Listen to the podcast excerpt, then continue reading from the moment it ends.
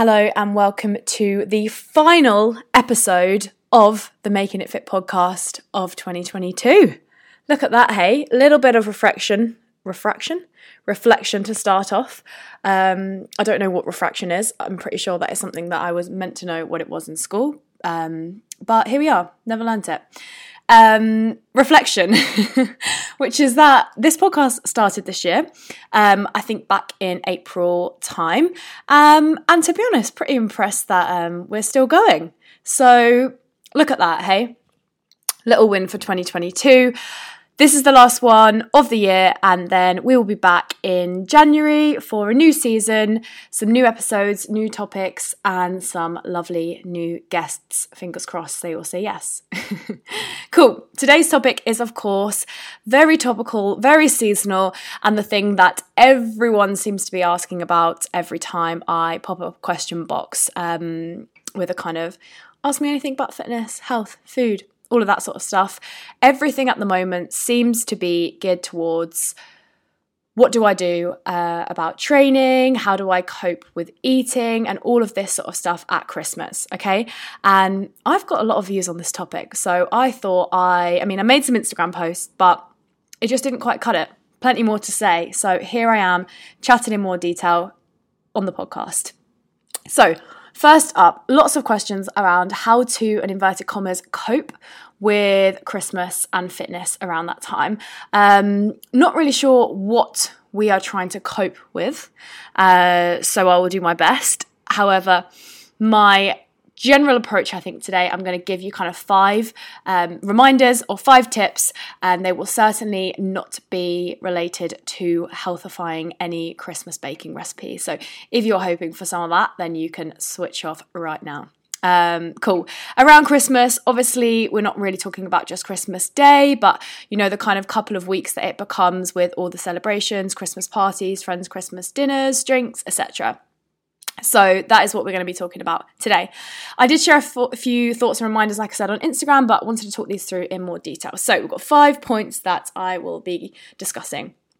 Number one, key thing to remember is that there is no normal or standard when it comes to eating at Christmas. So there's only what you want to do, right?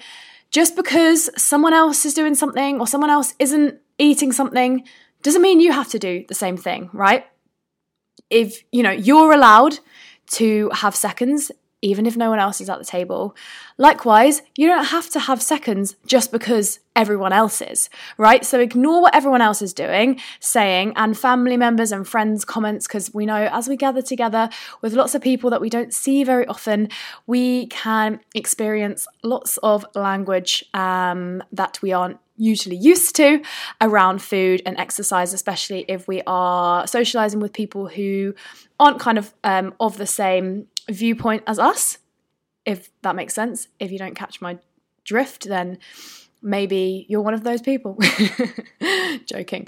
Uh, but you get the comment, you know, you get the point of, you know, family members, usually older, who are like talking, always talking about being good and blah, blah, blah, blah, blah.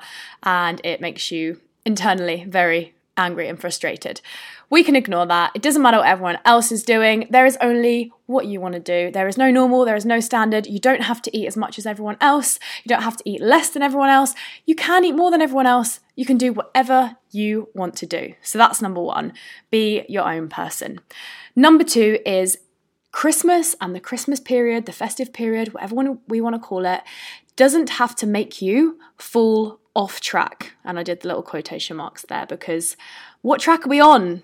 Like, this is your life, not just the diet. This is your life, okay? So you're not falling off track of anything because you're just living your life. You're still to be on your life um, on your life track after Christmas, right? So it can either let you fall off track in your head or it can be a time to enjoy, okay? Not everything has to be about your health and fitness progress and calories and blah, blah, blah, blah, blah, blah, blah, boring, right? This is your life, okay? It is a day, Christmas is a day, and more likely a week, like we said, with all the celebrations, festivity, maybe max two if you're like super popular, right? Enjoy it eat the food, recharge, spend some really good quality time with friends and family that you don't get to see very often. Just have a good just have a good laugh. Have fun. it doesn't have to be a stress. It can be something that we look at and think, you know what, yeah, I did eat more than normal in that period, but so what? I had such a good time. Crack on with normal behavior moving forward. Um, after that, simple, right? Cool, that's number two. Number three is a little bit of a difficult one to approach, and I did think twice about mentioning it, but I decided that it is very important, even though I will not be going into too much detail in terms of how to deal with it or cope with it, um, because that is not my area. So, if you're struggling with food and exercise at this time of year, and when I say struggling, I mean you maybe feel anxious, quite stressed, you might find yourself kind of overtraining or restricting during the day to compensate for kind of meals later on, or overeating and then undereating, that sort of thing, then it's probably not Christmas that is the problem, but rather your relationship with food and exercise all year round that needs work. Yep, bit, bit of savage, tough love there, I'm afraid. So if you do feel really stressed and you do feel really anxious, like, oh my God, all of these meals out, all of that sort of stuff, it's not Christmas time. It's probably your relationship with eating out why are you looking at it in a certain way? Why are you thinking about exercise as only a way to burn calories? Why are you looking at food as, you know, purely just, again, calories um, and worrying about your intake rather than considering enjoyment and all of the rest of it? Okay.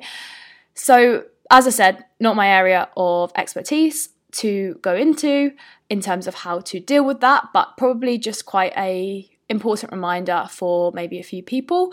Um, and that comes from the pl- a place of love and honestly, just complete sympathy because I've 100% been there, so I, I can relate.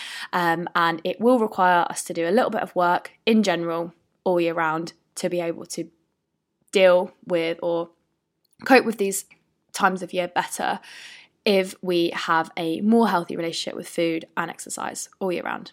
Okay, cool. Number four is kind of leading up on from that a little bit, which is that you don't have to compensate for anything. Okay, how freeing to know that, right? You don't need to undereat or move more in January because that will only foster and encourage that unhealthy relationship with food and exercise that we don't want. Okay, so we don't need to compensate. We don't need to think, okay, I've eaten more, so I need to burn more calories. And then you're just constantly on this like chasing, almost like feeling like you're constantly behind and you're trying to burn more, blah, blah, blah, blah, blah. You get the point, right?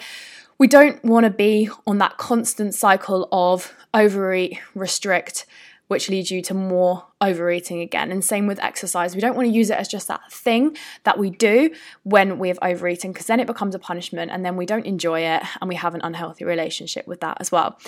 So, what to do instead when you enjoy yourself? You might have eaten more than normal, you might not have, who knows? All you do is you go back to what you normally do, which hopefully involves some exercise. Hopefully, it's nothing excessive that makes you feel like crap, that makes you feel like you're being punished, and you eat as you normally do with our nice 80 20 balance, not just going from mince pies every day and no exercise to only kale, preferably okay? Because that is only going to make us feel, well, first of all, very impressive if you can do that. I certainly do not have the willpower. Um, but yeah, that's only going to make us feel like crap. And then you're going to go straight back to all of the mince pies because you'll be so bloody hungry and restricted and stop the exercise because you'll have no energy. You get the point. No need to compensate for anything. Full stop. Number five, which I'm not going to expand on at all, and I'm just going to leave you with this, which is don't be a dick to yourself, okay? I nearly went into it. I'm not going to. That's all. Don't be a dick to yourself. Full stop, right? They are my five tips.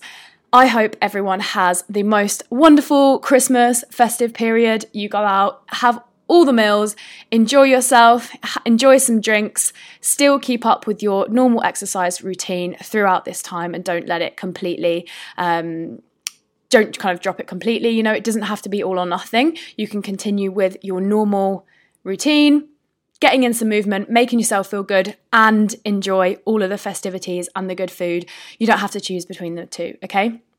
Remember these five points. Send this to someone if you feel like they will find it useful and have the best time. And I will see you all in 2023 or speak to you all in 2023. Um, so Merry Christmas and a very, very happy New Year to you all. Thank you so much for listening and supporting the podcast. Podcast this year, guys. As always, if you could leave the podcast a five star review, I will be eternally grateful. Speak soon.